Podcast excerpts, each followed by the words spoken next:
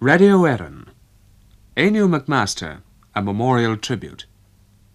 The contributors you'll hear include Emlyn Williams, Noel Coward, Harold Pinter, Dame Sybil Thorndike, Elisabeth Bergner, Hilton Edwards, Pat Magee, Gerard McLarnon, and Micheál Mac Liammoir.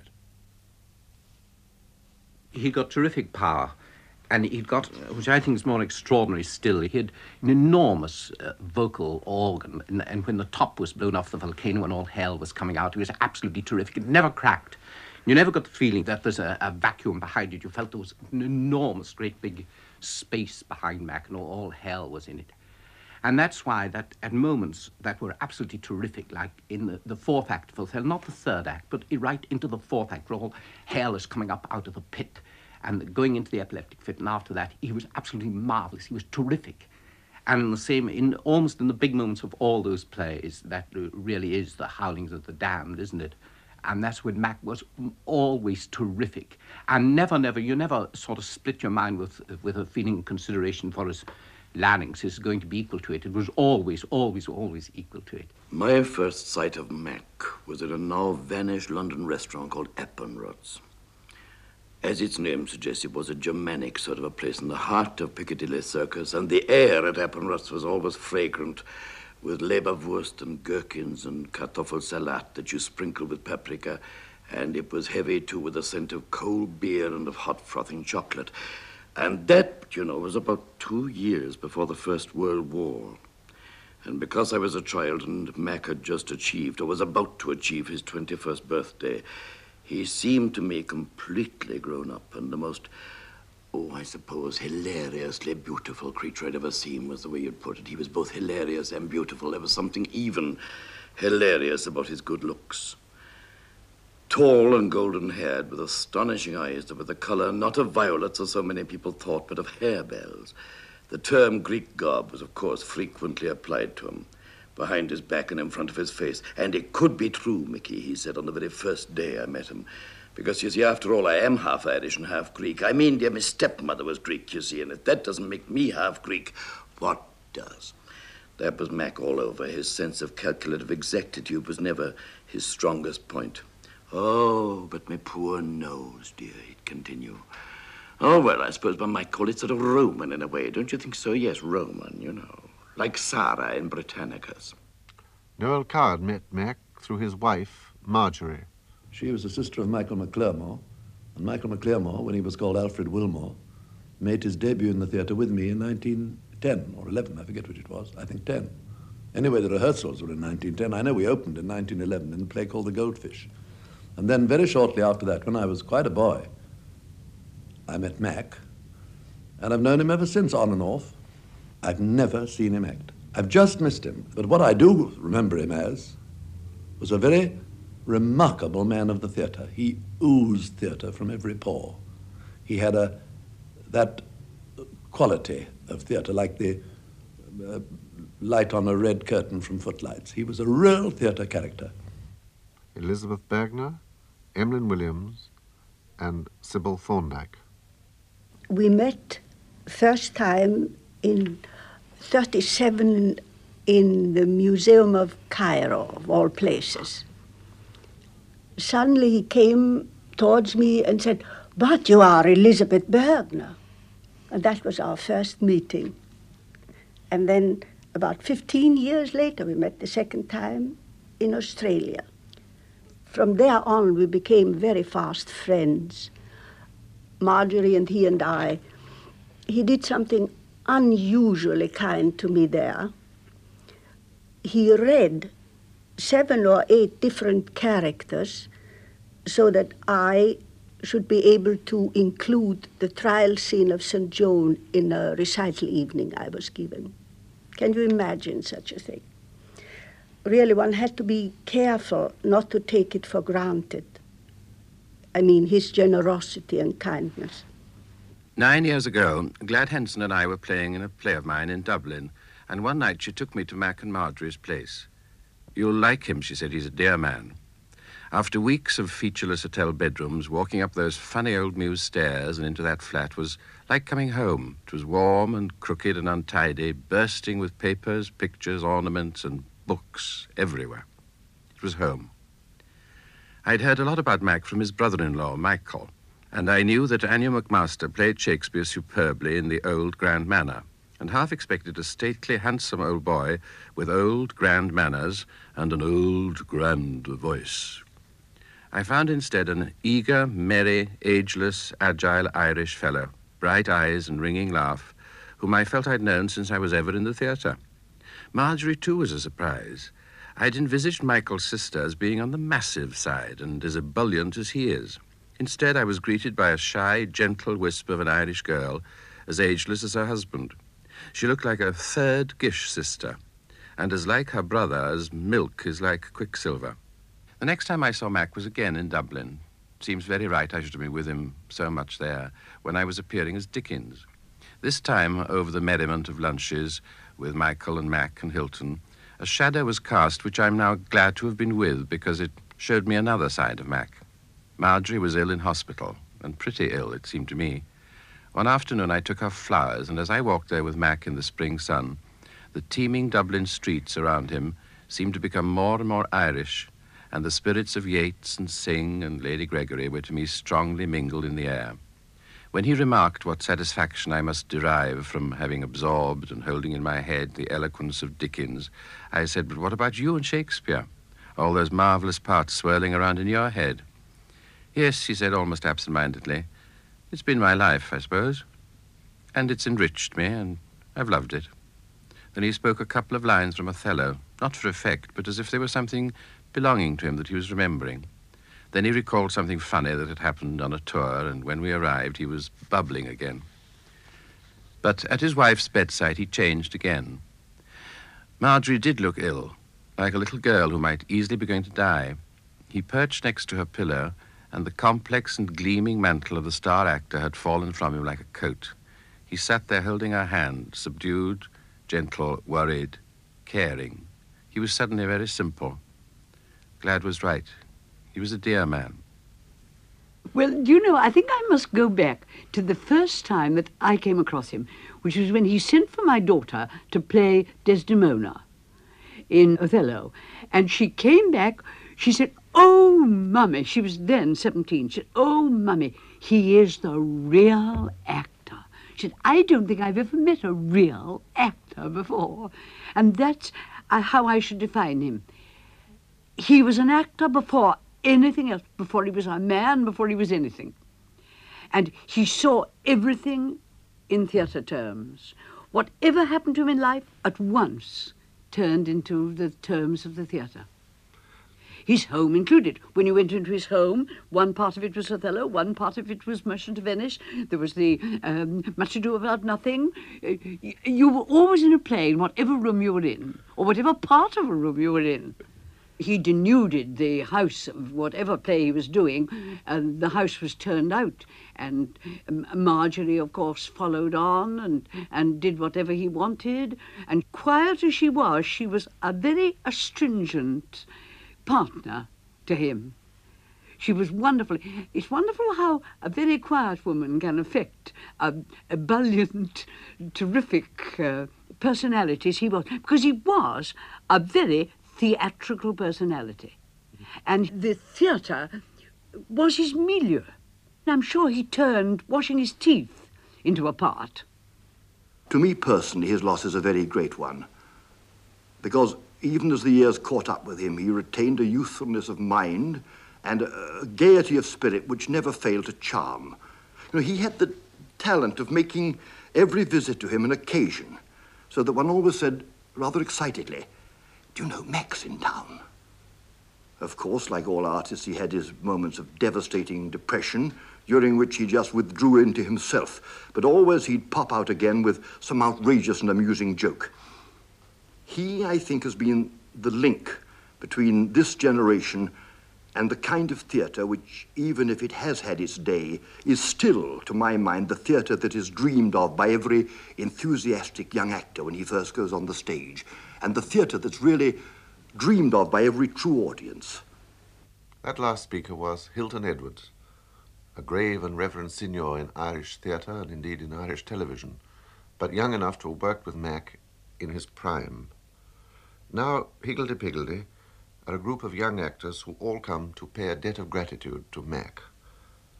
Barry Foster, Harold Pinter, and Pat Magee.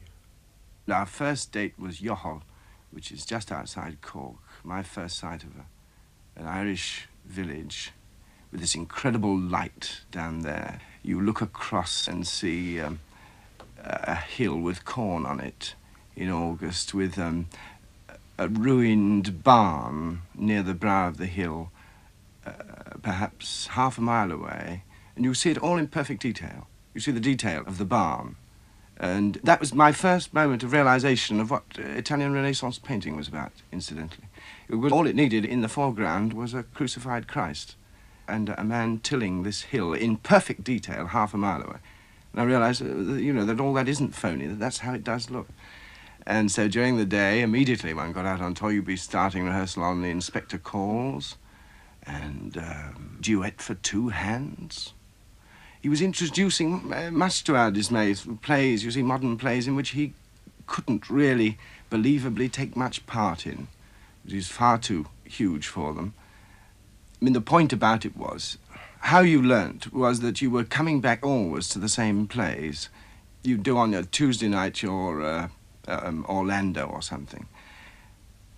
In the perfect knowledge that one night next week, and possibly one afternoon next week as well, at a convent uh, matinee, you would come back to that part. You weren't saying goodbye to it ever. But that the next night after Orlando, you'd be doing something completely different. You were always coming back to these plays, but in different surroundings. One night in the Cork Opera House, a perfect Georgian Horseshoe Theatre, or Waterford, uh, an absolute little wooden classic of a theatre, uh, treading the same boards as Kean and Siddons. Next week you would be doing that play, but on trestle tables in a converted post office or something.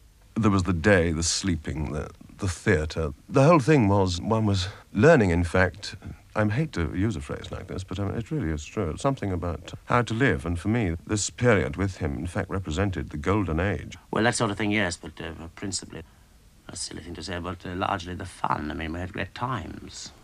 You know, one didn't support Mac. One played a duet with him. Kenneth Haigh.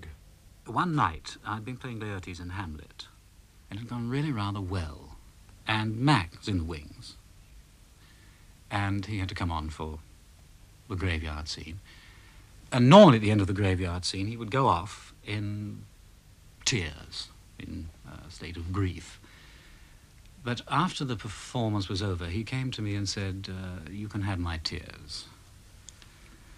Instinctively, he felt that there couldn't be two. two actors going off in about 20 minutes of each other in tears. It taught you all those things which uh, everyone's busy telling you while you're a student that you'll learn in rep, and which, of course, you don't. In weekly rep, that is. Because uh, weekly rep consists in, in throwing a show on, which is nowhere near performance on the Monday night and might be a little way near it by the first house on Saturday. Uh, after the second house on Saturday, you've said goodbye to that play forever. In this way, you learnt A from that, from, from coming back to the place in different conditions each time. And the other thing was simply learning by having to exist on the same stage with Mac. There he was, and you'd got to live with it. You'd got to actually appear as though you existed. He wanted you to exist, and he wanted the ball to come over the net low and fast and right in the corner. He was very anxious that his Iago would be strong and attractive and in every way matching his brilliance. There was never any question in his mind of anyone taking a play from him. This he considered quite rightly um, to be too ridiculous to even think about. So that one learnt from that. His merchant, you see, in the trial scene, there were his moments, and then when he gave his cue to Portia, down he would go, round he would turn, and give her the cue, and there it is, girl. You've got to do it now. And it, and it was her stage. Barry Keegan. I learned a great deal from him. Um, he had this thing he said to me one day. I was playing Horatio. I've forgotten now. There's a couple of other characters with me in the o- opening scene, and one of them says, What's o'clock? I believe was the line, and I looked at my wrist. Having come from the, the other school. And Mike was heartily delighted. He was charmed. I thought he was going to kill me. No, he said, dear boy, he says, I wish more actors would listen and think of what the other is saying to them. If you listen to what's being said to you, your reactions must be perfect, must be right. Uh, one thing he taught me, apart from anything else, was the virtue of keeping a straight face on the stage. He had complete mastery on the stage. We were playing The Merchant. It was either uh, Kinsale or Skibbereen, and in the trial scene, I was an old lady, which uh, Lorenzo always is. You see, he's not uh, needed there, and the garden scene comes immediately afterwards, so all you do is throw one of the many cloaks there were about all over you uh, to hide your Lorenzo um, costume. And uh, you are the leader, probably, of the crowd, the rest of whom are the, are the local Skibbereen lads. And this particular night, uh, Mr. Pinter, who was giving us his uh, Bassanio, said, For thy 3,000 ducats, here is six. That's the line. But of course, on this particular night, he said, For thy 3,000 buckets, here is six. Pause. The entire courtroom turned up to survey the cyclorama, or what passed for it, in Skibbereen, except Mac. He took a breath, took out his dagger, and tapped the bag of ducats, then said, If every bucket were in six parts, and every part a bucket, I would have my bond. At this point, um, it wasn't enough to look at the back. Uh, the whole population of this court sauntered off into the wings, except for Harold, who couldn't, of course, move from centre. He clutched at his nose with his free hand in the manner of one about to leap into the sea. He could go to the corner, to the prom corner, and shout for his false teeth powder, but the audience never knew that at all, right in the middle. Didn't absolutely know it. So, you know, he'd got there as well as coming out of the part. He'd be able to go back into it again without anyone noticing. He heard some boys playing with his car and hooting it on the horn, the horn thing, and he was hearing somebody's confession on the stage, Walter Humphreys, actually, in, in the part, you see, and he suddenly drew himself up, flung his robe round him, biretta and all, walked straight out down the aisle, nobody stirred or turned a hair, screamed at the boys who went for six, came back again the same way, vaulted over the footlights and resumed the confession, and nobody moved. He did the same in Hamlet, with his terrible scene with his mother, when uh, this particular light robbed John, spotlight didn't come on. And he had to have a candle, which he'd forgotten. And Paddy was the electrician. Paddy, who also played Solar, um, Solanio in The Merchant and uh, Rosencrantz, I remember. He was from Cloughjordan, Paddy. And he was always buttoning himself up, always very late. In The Merchant, for instance, you see, to get on, because the Mac was saying, we must go up. Where's Paddy, Paddy, Paddy? And Paddy had to do two things. You see, get the lights working and get his costume on, which he never did. And uh, this particular occasion in the closet scene, he said, Go, go, you answer with an idle tongue. Come, come, you with a wicked. Uh, Paddy, Paddy, you see, Paddy, where the hell? You know, all this, all the time. There was a constant, there was a counterpoint, a few. Well, it was necessary under these conditions because I suppose you wound up in a little hall in the middle of Connemara somewhere with um, five rows of chairs and four rows then of benches and then nothing else. Well, the chairs all moved all the time, and the old benches they moved all the time, and the fellow standing at the back they moved all the time, and they were moving perhaps on a shaky wooden floor. Any of your well-known subtlety was down the drain. I mean, I don't mean that everybody would go home, but the chairs would rattle a bit more, and the benches rattle a bit more, and the guys at the back they would sort of uh, jump around more than they normally did, which was quite a bit. Henry Wolfe? The repertory we were going to present to our public was unequalled in the English speaking world. In one week, we were going to offer King Lear, The Merchant of Venice, Julius Caesar, Lady Windermere's Fan, The White Sheep of the Family, Murder Mistaken, and The Taming of the Shrew. And I don't think that um, the Old Vic or Stratford or the New National Theatre may uh, go short in looking for someone to emulate because when they achieve a weekly repertory like that, um, built a around one man, then indeed they need look no further, I would think. Most of the publicity was done by a man with a handbell going up and down the street. Um, describing briefly what was going to happen tonight at the Christian Brothers Hall. I remember Harold and I walking up the street one night, one afternoon rather, and uh, a man on the other side saying, uh, ringing the bell and saying, oh yes, oh yes, oh yes. We couldn't believe this, couldn't believe it. This is 1953 or something. Saying, uh, come to the Christian Brothers Hall tonight, Anew McMaster uh, in the, Merchant of Venus. Come and see the old Jew become a Catholic. All of this Mac approved of. H.A.L. Craig.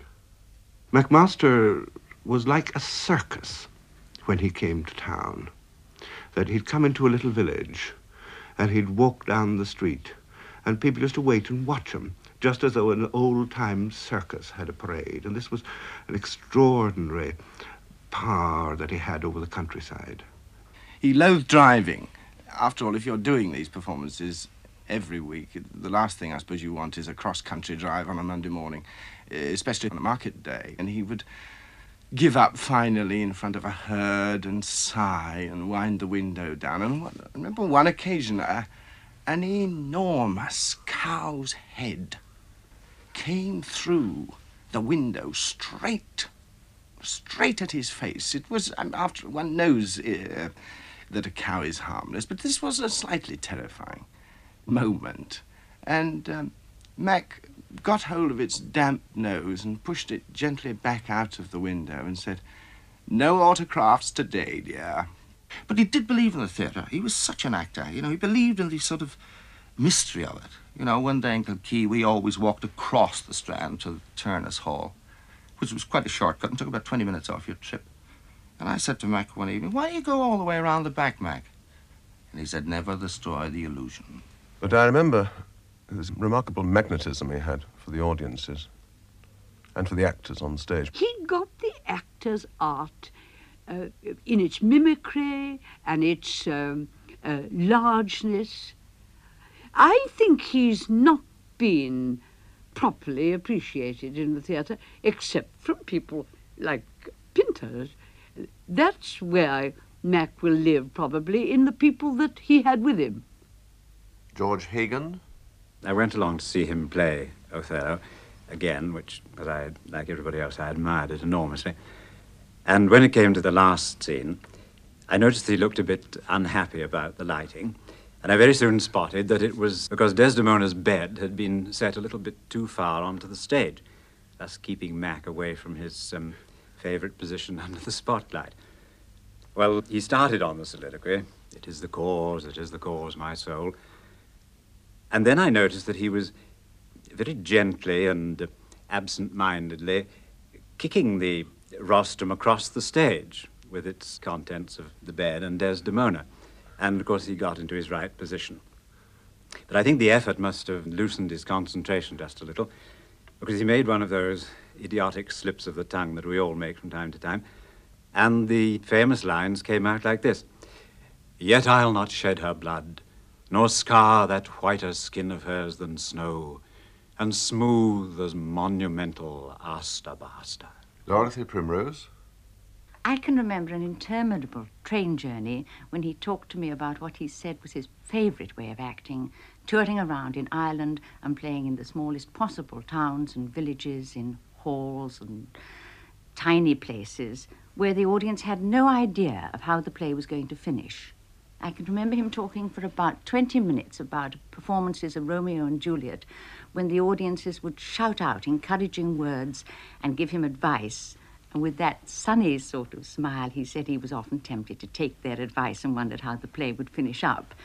In the tomb scene in Romeo and Juliet, right at the very end, someone cried out in great distress, Oh, give her a good shake. Dominic Behan? I saw McMaster when I was three, and years afterwards I knew him to act for about 15 years before I ever spoke to him. And when I was about 23, 24 years of age, I spent a morning with McMaster. He was on his way to a theatrical costumier's to pick up stuff for one of the fit ups he was working on. I got to the costumier's after spending the morning with him, He went into the costumier's and told me, he said, go in the pub next door, he said, and uh, I'll see you, I'll see you in 20 minutes, 20 minutes. So I went into the pub next door and I waited for over an hour. There was no sign of McMaster. I come out of the pub and I saw him standing outside this theatrical costume. He was talking to the manager. I went to him and I said, Well, uh, Mac, I said, what about that drink?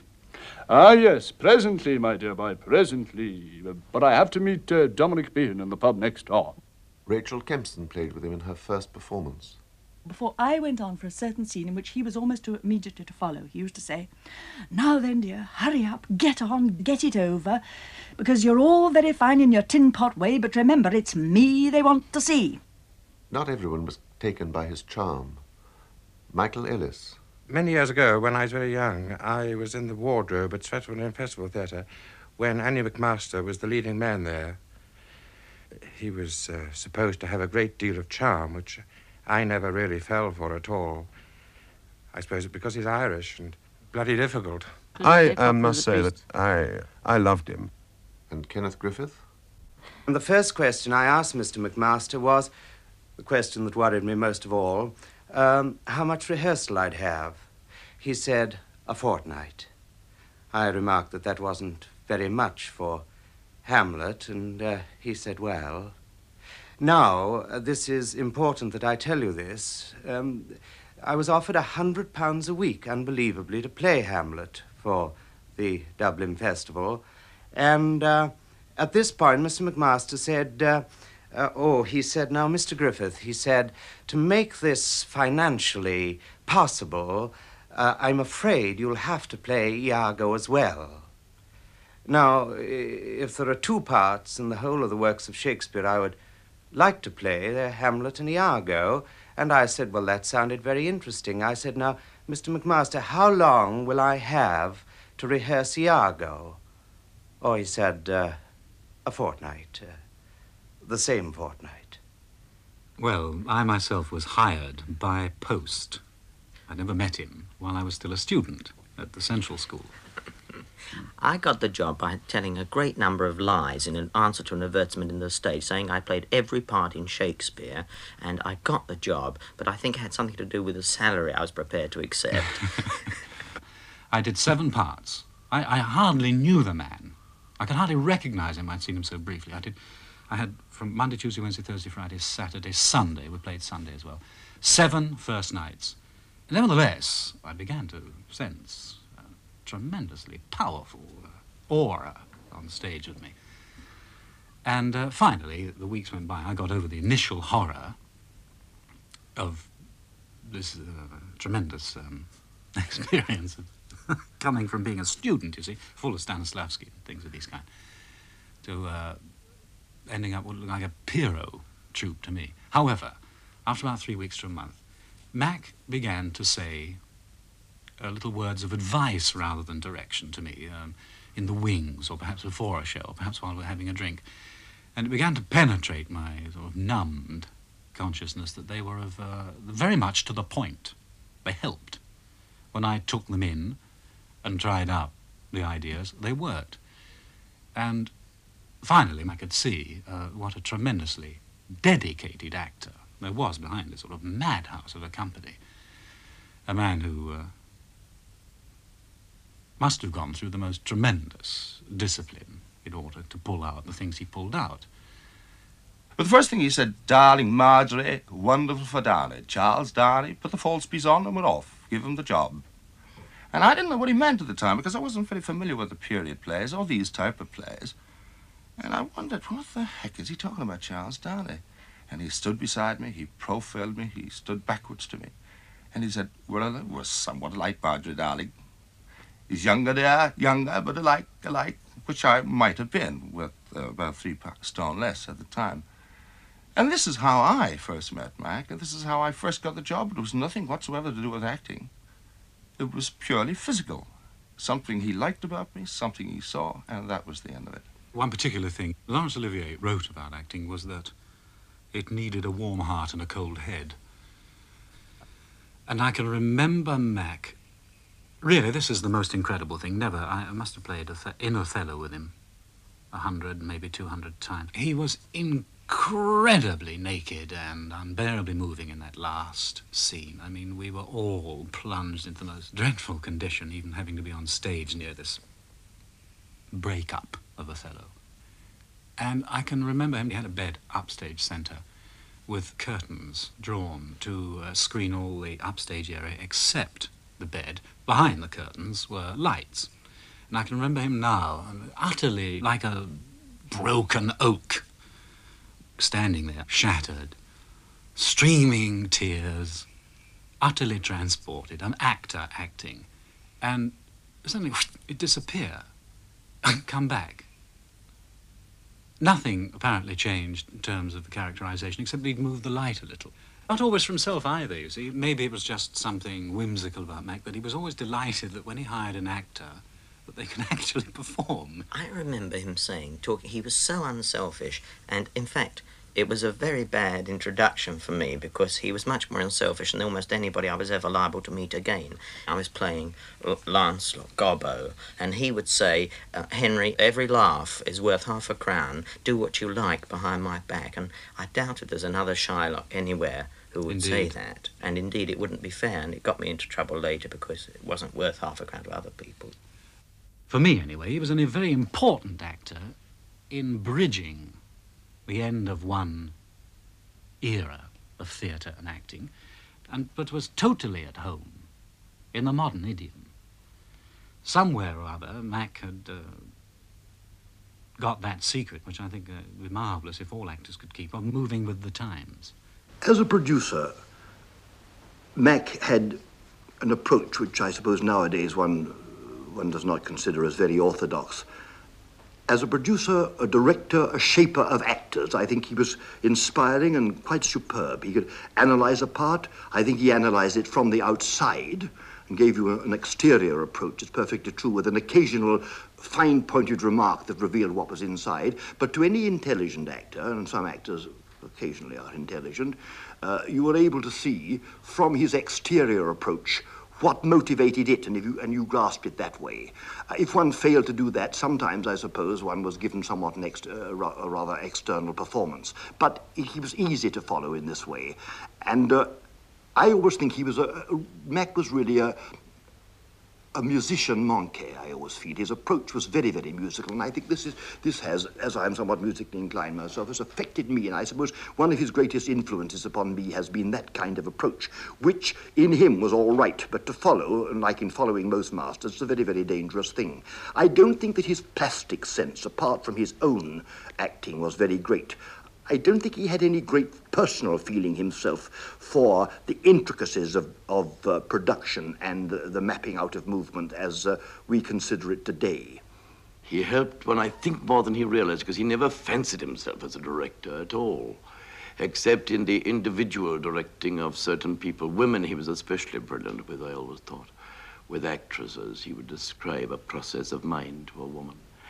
And he helped me in very many ways when I did that most difficult of all things, I suppose. If you've been a boy actor and return to your work having dropped it for 10 years, 10 solid years, you find a world that's not totally new as it is to a new uh, uh, man going on the stage for the first time, but a world that is familiar, but that was a nursery and has now become a workshop. And the, the whole even physical technique, I remember he was always saying, why are you always looking up all the time? Well, a child actor does, you see. Isn't it curious?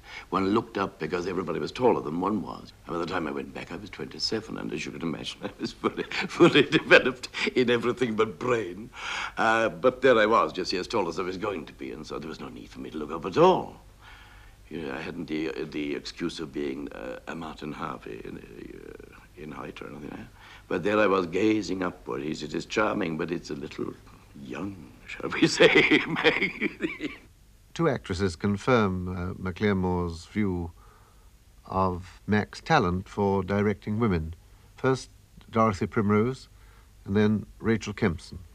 Then he did a bit of Juliet for me. He acted the part most beautifully. I don't mean that he tried to look or sound like a young girl. He just made you feel that you were being a young girl. And he did the bit about gallop apace, you fiery footed steeds, gently and innocently, and brought the whole play right to the middle of this tiny little railway carriage. At rehearsal, I was rather, rather intimidated by him because he was so enormous and uh, flamboyant. And there comes the moment of the meeting between Coriolanus, Virgilia, Volumnia, and the child. And he says, My gracious silence, hail. Virgilia makes no reply, and at that moment in the production, we had to kiss. And the whole company were always there, and it was in a rehearsal room at first, and I felt terribly shy, especially of kissing properly in front of the company, because I was so new and I hadn't done this very much. So, when it came to the kiss, I slightly turned my head to one side. Mac stopped everything, waved his arms slightly, and said, Oh, wait a minute, wait a minute. Dear, he said, will you give me your lips? And so, of course, very meekly, I put my mouth up to his and was kissed and never dared to turn my head away, after which we became the most wonderful friends. Then, the next production I was in with him was Hamlet, to which, quite honestly, I think he wasn't suited, and he agreed entirely. He was too flamboyant for Hamlet. He, he was an extrovert person, not an introvert at all. One's got to think of histrionics uh, when one thinks of Mac. And this is somewhat despised nowadays. I know that people think nowadays that the only place in which you must not be theatrical is in the theatre. Now, this was not the, the case with Mac. He lived in the theatre, he practically died in the theatre. And I think that for people who go to the theatre, to see theatre, he was able to give them just what they wanted. I'm thinking now, where is there an actor today, even of his physical stature, his good looks and his superb figure, and he kept these to the last. And he had a God-given voice, and it had that quality which stood the true test and made memorable lines and plays which normally were just swept away on a tide of rhetoric. Whenever I think of Mac, I, I always hear him saying, Here will I set up my everlasting rest and shake the yoke of inauspicious stars from this world-wearied flesh. And this very beautiful line, even taken out of context, he'd always make into a sort of special uh, moment, of magical moment of theatre. To me, the, the first thing about him was his contact with the audience. And that is a thing that I think we are missing in this age more than anything. I think a great many young actors act inside themselves. This blooming method has taken charge of so many of the young that uh, they no longer think the audience is part of their life, is part of their performance. And they no longer now think about getting a thing over to the audience so that the audience know everything that they're thinking. They no longer bother.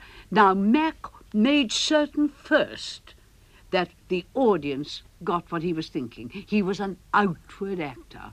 And the Irish have got that knack of uh, entertaining speech.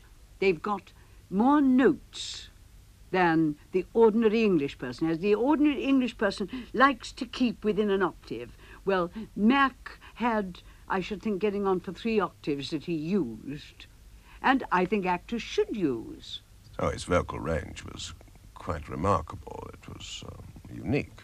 No actor in this country that I have seen has had the vocal range that Mac had. His cry in Oedipus and the bass notes, too, that he could play in Othello. There was nothing like it. One is not sentimentalizing the man as an actor to say that he did possess a magical, that the audience were confronted with a magical something on the stage. Yes, When he allowed it to happen. I think it must be emphasized that he, sometimes when he wasn't interested, which was a great deal of the time, he was tired, you know, with the strain of it all. He would gabble, gabble away a whole part. It But they make still watched him, though. That was what's so funny. They didn't lose interest, did they? So he must have had some sort of magnetism, even when he wasn't trying. That's true. That is true. And that, I suppose, comes down to his physical presence, which uh, Yes. his, his physical uh, gifts. He was six foot three, I suppose. He was an old man when I worked with him, but he had this tremendous ability to knock out five or six giant roles a week. So therefore, he must have had great physical uh, dynamism. But it was more than that. It's quite obvious for a man of his age that he he must have imposed quite a discipline on himself But I can only think that that can come from inside, really. I mean, from will. Will is what he had. Tremendous will. His delivery of. I'll try to give you some kind of impression of it. It's. It is the very error of the moon. She comes too near earth, and she was wont, and makes men mad. It was this extraordinary, terrible, coarse, prosaic pronunciation of mad. After the moon sailed the very error of the moon, and then we came down to the grit, you know, and dirt of the madness. He could do things like this, and Yes. just do what he liked. He had sort of international voice, really, because it wasn't a sort of modern voice, was it? And yet it wasn't Edwardian either. It was a sort of No. mix between the two, sort of broad vowels and things like that. Well, it was a very extraordinary voice. It seemed to have no limit, either top or bottom. I mean, he could go way, way up and way, way down, and up, down, up, down, just at, uh, apparently at will. We shall come back to Othello, but different people had different favorites. His Coriolanus was absolutely wonderful. His really egocentricity was suited to Coriolanus, which wasn't at least unpleasant in real life, but he had a tremendous egocentric quality, and this was simply wonderful for Coriolanus. He was terrific. His Macbeth, the first half of it was absolutely terrific because, again, you see, uh, he was he had this comprehension of horror and darkness, which was very funny because Mac really had. He's about the only person I'd ever say he had a sunny disposition. He really had a sort of sunny. It's the only way you could describe him off stage, but he had got this comprehension of horrors and of the real sort of darkness of life, and with that, and having this voice. Uh, always at the big moments, as I said, when the top's blown off the volcano and all hell's coming up, Mac was always, if he was at himself, he was really tremendous. And to play with him in the fourth act of Othello and, and that going into the fit and all that, I used to play Iago.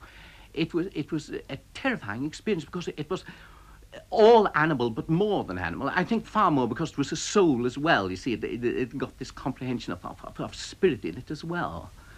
It, it was really terrific. Simon Carter. He did, did the merchant, and in the passion scene, uh, you knew none so well as you who stole my daughter. I just dissolved. It was the hugest thing I've ever seen. Oh, I think, uh, without doubt, I would say Oedipus Rex. Oh, easily, easily to me, because he hadn't got so many props to play with in Oedipus, you know? He had himself, his torso, just that, you know? Whereas in the Othellos, he had rings and bits and pieces flopping about the place. But in this, he was standing there in the center of the stage, thinking and talking and feeling. You see him stripped down for Oedipus. I, I, I thought he was about 70 at the time. I never knew. What's this, Simon, I hear you say I'm 80? He said, no, rather, rather irritated. He had ribs and belly of brass, and, and for Oedipus it really was astonishingly grand. It was good, it looked good, and on stage it became huge. I remember in um, in Oedipus, he, he absolutely the, the old saying that your hair goes up on your head. It really did with me on one occasion. I was waiting to go on, was playing the messenger, and Mac was wringing the last news out of the shepherd that he'd uh, murdered Laius, his own father, and begotten what is it, three, four children on Jocasta and all this horror. Then he gets rid of him and he's got about three lines, you remember, before he goes off. Well, mac said these lines, and then he started to scream. And God, it was the most horrifying and terrific and tremendous thing I- I've ever heard in all my life. It wasn't just a man screaming. You felt this has come up really out of the blasted pit. It's really come up and up through his his feet, his legs, his genitals, his guts, his throat, his head, and up and up and up. And it wasn't one note only, but a whole series of notes. It was absolutely terrifying, terrifying, and amazing. I'm sure if there's been somebody like Charlotte Bronte there to record that she, she, she did about Rachel, that the, the earth's cracked open and uh, uh, Rachel saw all hell beneath her. That, that was a moment. And in those moments, he was unequaled, unequal to anyone. Well, I loved him in Mr. Fagin, which he played for outrageous comedy in Oliver Twist, I mean, you know. It wasn't founded on Tree's, Oliver Twist, at all, because, uh, on Tree's Fagin, because I played Oliver with Tree when I was a little boy. And Mac wasn't in the least like Tree, but it was an outrageously funny performance. I thought his Malvolio was very strange and funny, too. It was strange and cold and unexpected. But um, comedy, I, I the, the, what one might call straight comedy, if you like, a part of the Order of Petruchio, for example, I never liked him so much in. But um, his sense of humor, which was so radiant and unexpected and, and acrobatic almost off, spa- off stage, was not at its height on unless there was a grotesquerie in it. You see, Svengali, of course, he was completely fitted for, but that I think, as he himself would tell you, was more modeled on the tree performance. Macabre humor, strange, and very beautiful. I think Mac had probably a very, very good sense of comedy, and I would imagine, I, I never played with him, I watched him playing uh, Charles Surface. I think that was very good. I think he got a sense of style, of that kind of thing. His personality was that of some brilliantly decorative and preposterous comedian. He seemed almost perpetually on the crest of some glittering wave of laughter and of high spirits, and his unceasing declaration that life was sheer hell, and that in spite of appearances he was suffering the agonies of the damned, was uttered with such relish that one half expected him to float onto the air on the very wings of his own enjoyment. When things were bad, and they often were bad in those youthful years, he would send long and excessively worded telegrams to my sister Marjorie and me, saying something like, Everything too terrible, darlings. Come to lunch if you wish to see me alive. Nothing to eat, but come all the same. That West End part fallen through just as I expected, dear. Landlady a cow, but I'm trying to bear up utter despair, Mac. Mac, as you've heard, was such a, a vivid, such a kaleidoscopic character that some people have perhaps thought him a little unreal.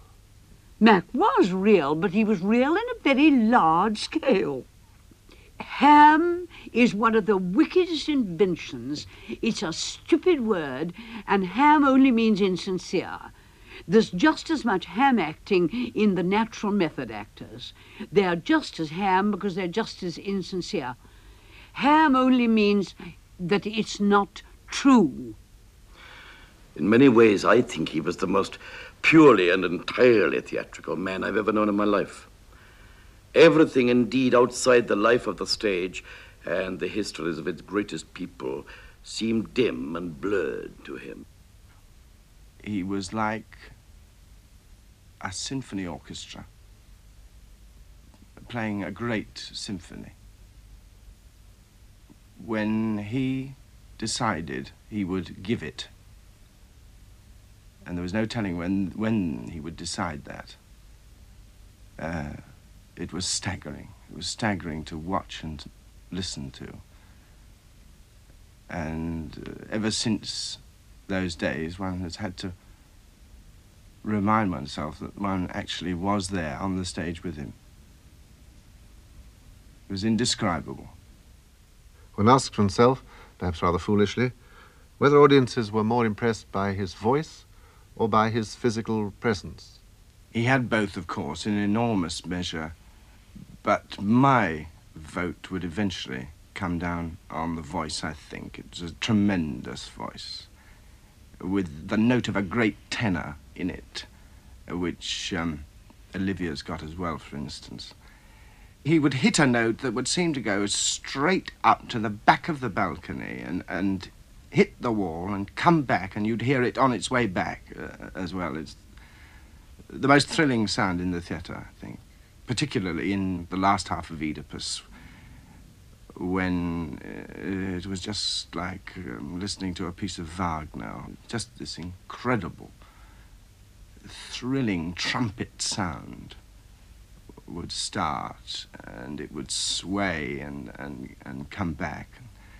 But it, it was coming out of this uh, enormous uh, Wagnerian figure as well, this incredibly handsome giant. He got the lot. Othello is the part that sticks out in my mind. I know he was very, very amusing and very charming and very good and very fascinating and mesmeric in his performance in, of, of uh, Svengali in, uh, in, in, in Trilby. But I don't know how much this was Mac's own performance or how much he was colored by Tree. But I know in Othello and uh, in moments of his Hamlet, I felt that he was the originator as well as the fine actor. He was so large in it that he almost filled the stage because the way that he he rose to to this part, he was a, as a, a great bull, as I believe Othello should be, baited and bellowing, wounded and pricked. And it was a very moving performance. I had just seen Gielgud play it, and although Gielgud is, I think, the finest actor in England, he was not as fine as McMaster playing Othello. I played, as I say, Iago with him, and working with him on the stage, and he stood uh, so superbly, of course. I've never, never seen anything like his, uh, his posture and stance on the stage, the way he held his head. To me, Othello, that is a very conventional thing to say, but I think Oedipus too. And on certain performances, Macbeth, though he was the most uneven Macbeth, you can imagine, I mean, the one night he'd be magnificent, another night terrible, and always interesting, strange, and gaunt, and melodically so beautiful. I've never heard a more melodic and wonderfully haunted Macbeth, and a, a beautiful, gaunt, witch-ridden, hag-ridden creature. Lovely, lovely. And uh, the Lear I only saw at the beginning, at the time when he was still modeling it somehow. And I never quite understood it so much. I don't think he had the same characteristics, though many people thought it was his greatest part. I loved his Hamlet, too, in the earlier days, very much. And his Romeo was incomparable. I saw him before Hilton did. Uh, you know, and when I saw him, I suppose everybody who's ever played Romeo in actual fact is too old, you know. You'd be playing it as a boy actor, practically. But uh, his tomb scene was incomparable. The best I think I've seen. And moments in Oedipus were the greatest I've seen. He was a curiously uneven actor. That was part of his charm. You couldn't imagine Mac carrying through any design in life or in art with a complete, undivided attention, except that, curious enough, his, his life was full of undivided attention in, in large things, you know. But uh, he would grow absent-minded in the middle of a speech if his, you know, his attention wandered, and you could tell because his mind was like crystal. It had the crystalline quality of a child, you see. And you could see through this great crystal thing what was happening inside his mind, always. He could hide no emotion if he was displeased with you. You knew it, not because he shouted at you or anything, but you knew by his eyes or his mouth or the movement of his hands, you see. It was all. He was a, he, an actor. Did you ever see him do the imitation of uh, September Morn? Because that was famous. He'd done it for 25 years. He'd ask Oh, anyone, yes. did you do it? He used to ask anyone in the dressing room when he was ready, but not until, or you had to close your eyes if you went in anyone else's dressing room. And then he would stand with his legs crossed at the appropriate place and with a piece of chiffon over a nude form, September Morn. Oh, we used to laugh till we didn't know what to do. He and Micheál Mac Liammoir together, the, and uh, Hilton Edwards, who was a sort of uh, pacifying influence on them. But these two together, one would be Bernhardt and one would be Mrs. Patrick Campbell. Of course, I'm pretty now. I'm pretty still. And a pretty woman, whatever else she may be, is always well, endurable. But even now, I notice that the lines on my face are getting deeper. So are the hollows about my eyes. Yes, my face is covered with little shadows that used to be there. Oh, I know I'm going off. In his um, most comic imitations, he never lost reverence for the stature of the people he was imitating. Oh no, he wasn't a uh, what I would describe as a bitchy imitator. He was just an amusing imitator. He loved, he loved actors and actresses. When he imitated them, it was not with malice, but with immense fun, but I think a reasonable basis of respect. One o'clock strikes and the moon shines. Ah, the dew was already past. Thank God, thank God.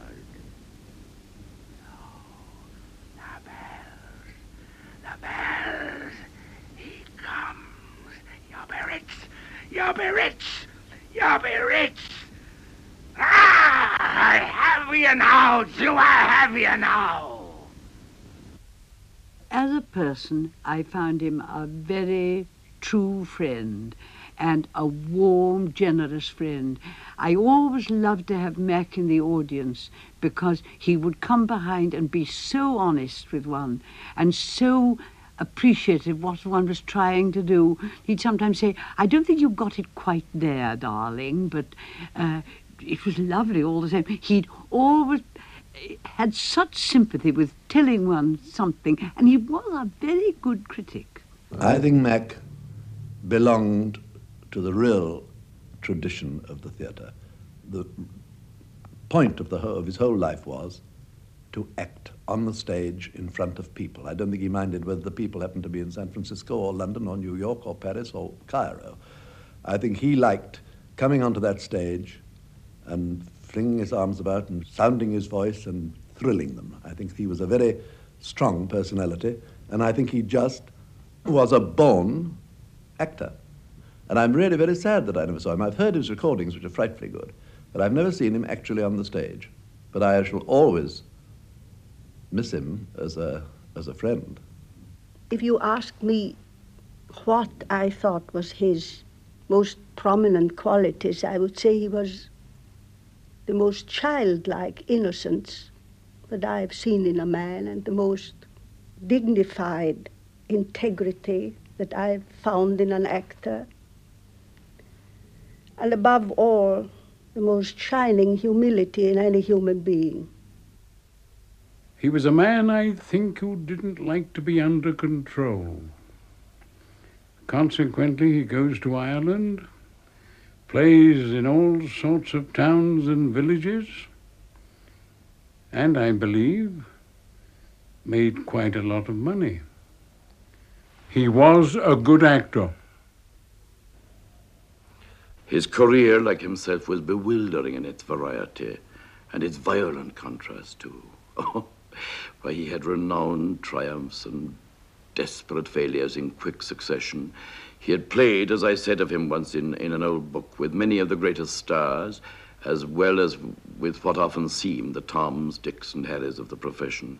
He had been applauded in Hamlet and Coriolanus, and in The Taming of the Shrew, in fabulous places, and he had been ignored as Mr. Fagin in the sort of country town that he himself used to call Ballyslither-Muck.